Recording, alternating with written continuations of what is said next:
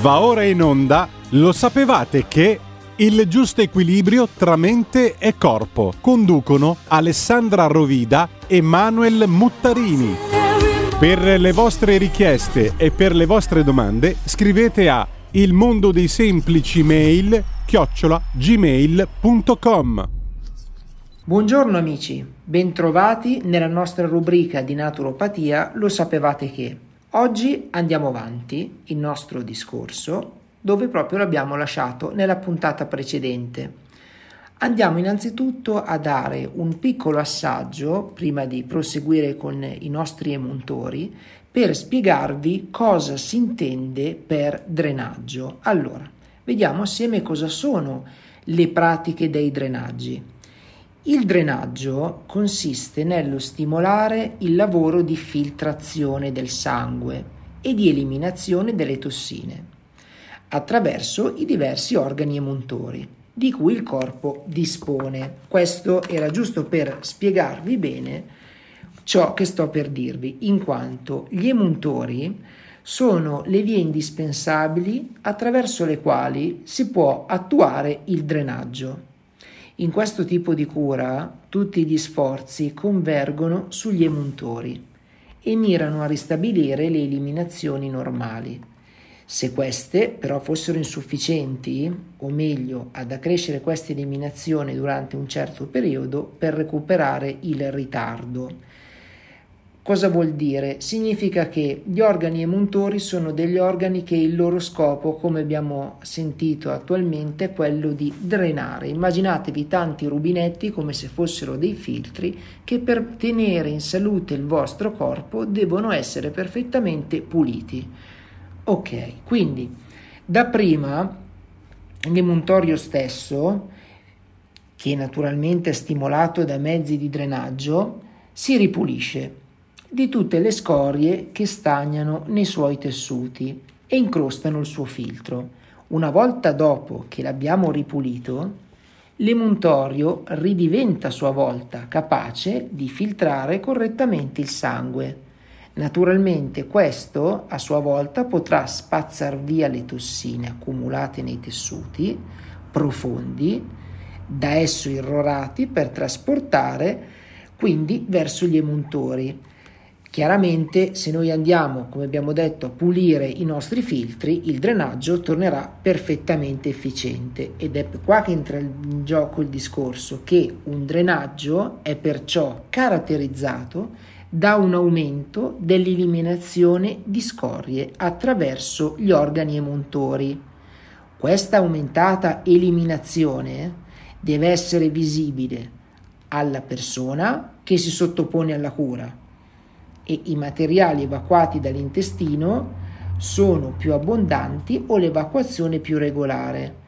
Cosa significa? Gli organi emuntori, come abbiamo detto, sono degli organi che hanno lo scopo di pulire. Se voi prendete ad esempio l'aspirapolvere, voi cosa fate? Togliete il filtro, lo lavate sotto l'acqua in modo tale che lui sia ancora efficiente nel poter aspirare nuovamente la sporcizia. Gli organi emuntori fanno la stessa cosa.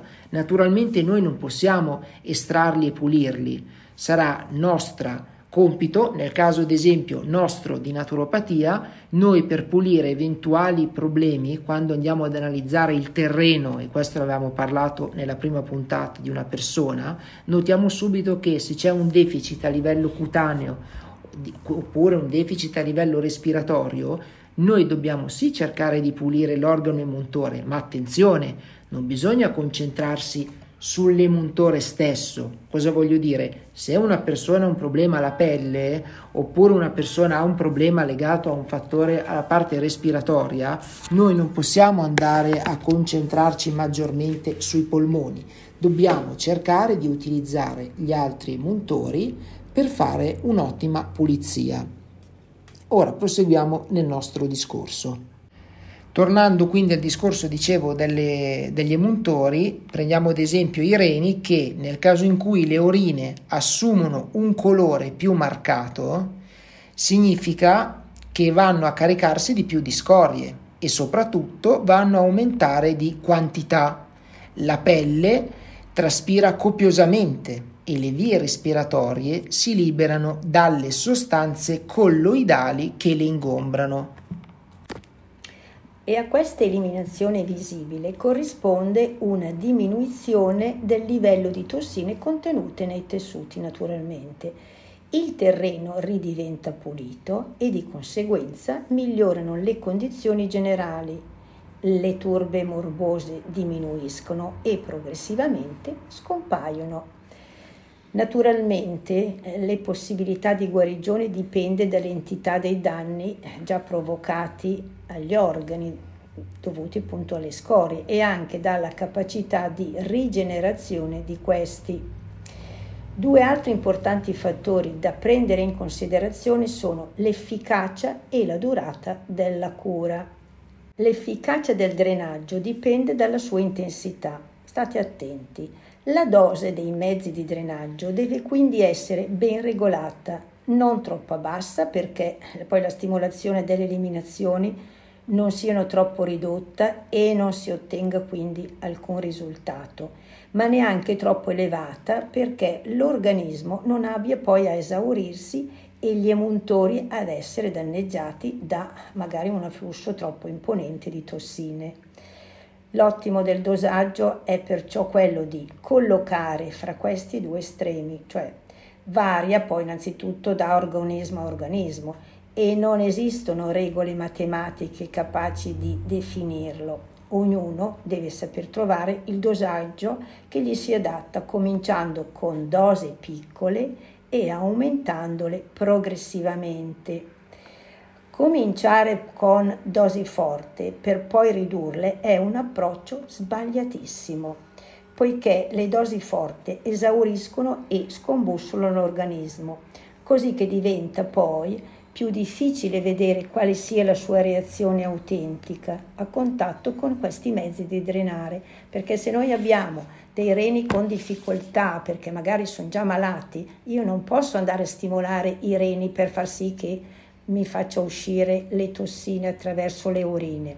E questo noi come facciamo a saperlo? Logicamente lo, noi facciamo prima un esame a livello riflessologico, cioè io vado a fare questo massaggio, dall'individuo quali sono i reni oppure la parte intestinale oppure anche appunto l'organo pelle, se questi hanno le loro difficoltà, parte che poi comunque il corpo è molto intelligente e sa come utilizzare il drenaggio, perché io posso magari stimolarli tutti ed è sbagliatissimo e lui si limita solo ad usarne uno.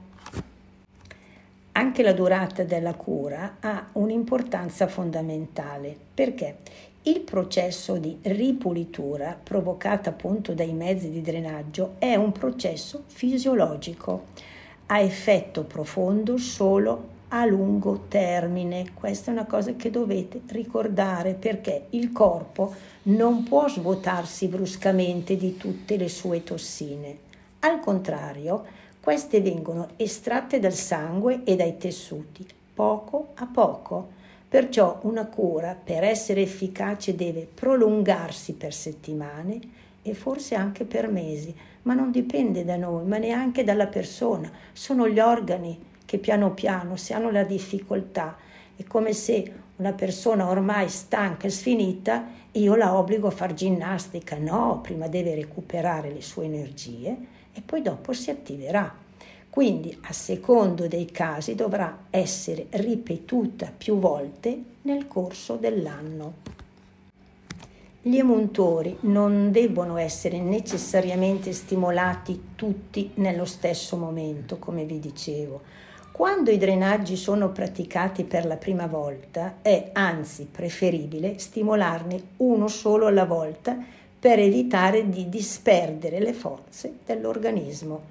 Si sceglie allora quello degli emuntori che si è dimostrato più coerente, perché comunque il corpo è intelligente oltre la mente dell'uomo. Altra soluzione consiste nello stimolarli secondo, secondo l'ordine di importanza adesso vi dico il fegato, l'intestino, i reni, la pelle, i polmoni. Questa regola di prudenza e di progressione è tanto più valida quanto più la persona che sta per applicarla è intossicata. E eh, le sue forze poi sono anche limitate perché ci sono persone magari che si nutrono solo di carne oppure quelli che sono intossicati da medicinali. Qui sta comunque al buon senso dell'operatore che deve applicare questa forma di drenaggio. Certamente quando gli emuntori si siano poi rieducati e le cure potranno anche eh, convergere su tutti gli altri montori nello stesso tempo, allora le cose saranno diverse. E per agire efficacemente sui diversi emontori è però necessario conoscere bene preventivamente il loro funzionamento, come vi avevo già detto prima. Per ogni montore sarà presente quindi una, una, una specie di informazione abbastanza ampio di tecniche di drenaggio, così che ognuno sappia individuare quella che sarà per lui poi più benefica. In linea di massima per ogni emuntorio basta un mezzo di drenante scelto bene. Può però accadere che in certi casi gli emuntori siano talmente saturi di scorie, cioè talmente sporchi, da rendere necessario per sbloccarli ricorrere a più di una tecnica. E allora questo è sempre comunque eh, legato all'operatore che dovrà comunque fare delle scelte. Potrebbe appunto utilizzare anche dei fitocomplessi per aiutare a pulire nel migliore modo, oltre che con la riflessologia. I mezzi di drenaggio presenti in, questa, in questo, questo discorso riprendono due criteri. Innanzitutto la semplicità per cui richiedono solo per essere usati correttamente un poco di buonsenso. Andiamo a iniziare con uno degli emuntori principali, se non l'emuntore principale per eccellenza, ovvero l'intestino. Vedete, gli alimenti che consumiamo subiscono le prime, di, le prime, trasformazioni digestive direttamente nella bocca e successivamente nello stomaco. Dopo lo stomaco, naturalmente, si passa all'intestino tenue e a sua volta poi andranno a, eh, diciamo così, a finire le sostanze di scarto nell'intestino crasso. Quelle che invece sono le sostanze nutritive invece vengono assimilate tramite l'intestino tenue. Dovete sapere comunque che una delle cause maggiori di chi soffre di stipsi e quindi naturalmente di stitichezza è proprio questa, cioè partiamo dal presupposto che la stipsi è una condizione che noi imponiamo al nostro intestino in quanto andiamo a dire alle nostre cellule sentinella che non è ancora il momento, non possiamo andare in bagno, non possiamo evacuare. Quindi loro cosa succede? Dopo una volta, dopo la seconda, smettono di darci quello che è il segnale. Una cattiva, naturalmente, abitudine può provocare una proliferazione di batteri che a sua volta danno dei problemi anche a quello che è il fattore principale dell'intestino, ovvero l'impossibilità di andare a espellere. Perché vedete, l'intestino tenue è il segmento di tubo digerente che collega lo stomaco al colon. La prima parte di questo segmento è il duodeno. È fissa ed in essa si versano le secrezioni pancreatiche ed epatiche. Insomma, il pancreas e il fegato vanno a inserire nel suo interno per andare a facilitare la digestione e l'emulsione dei grassi. La seconda parte invece è formata da due segmenti mobili che sono il digiuno e l'ileo e in essa ha termine la digestione ed è qui che sono assorbite le sostanze nutritive. Questo era giusto per darvi una piccola infarinatura anatomica per quanto riguarda il discorso degli organi emuntori. Eh, nelle puntate successive andremo ad, analizzare proprio in maniera precisa eh, organo per organo, andando anche a spiegare quali possono essere le tecniche naturali per poter affrontare il problema e andare anche a smuovere e naturalmente darvi voi delle indicazioni adeguate in modo tale che voi potrete optare per una scelta naturopatica corretta e vedrete che il 90% dei casi sarà comunque la riflessologia, perché nella riflessologia plantare è importante specificare una cosa magari per gli amici ascoltatori che non la conoscono. Si tratta di un massaggio che si può effettuare sia nei piedi prende i numeri di riflessologia plantare, oppure anche a livello delle mani. Questo è importante per spiegarvi che nella riflessologia si va a stimolare il corpo all'autoguarigione tramite la sollecitazione di determinati punti. Però prestate attenzione a una cosa perché molto spesso mi fanno questa domanda.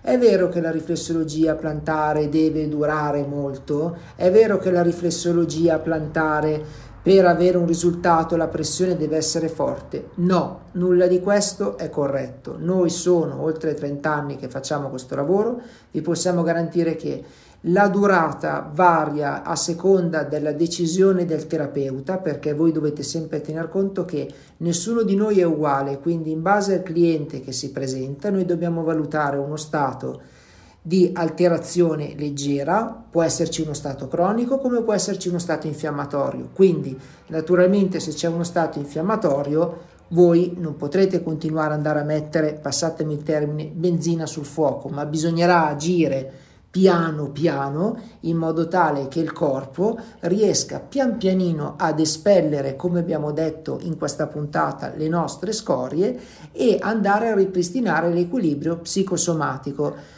perché ricordatevi che sia le energie che l'equilibrio psicosomatico dipendono sempre dal livello di stress. Minore stress avrete addosso, maggiore sarà il, diciamo così, il livello alto del vostro organismo avrete un terreno, come abbiamo detto in, questi, diciamo in queste puntate, molto ricco. Grazie per essere rimasti con noi, l'appuntamento è la settimana prossima per andare avanti a vedere gli emuntori. Grazie e alla prossima. Per le vostre richieste e per le vostre domande scrivete a il mondo dei semplici mail chiocciola gmail.com Avete ascoltato? Lo sapevate che...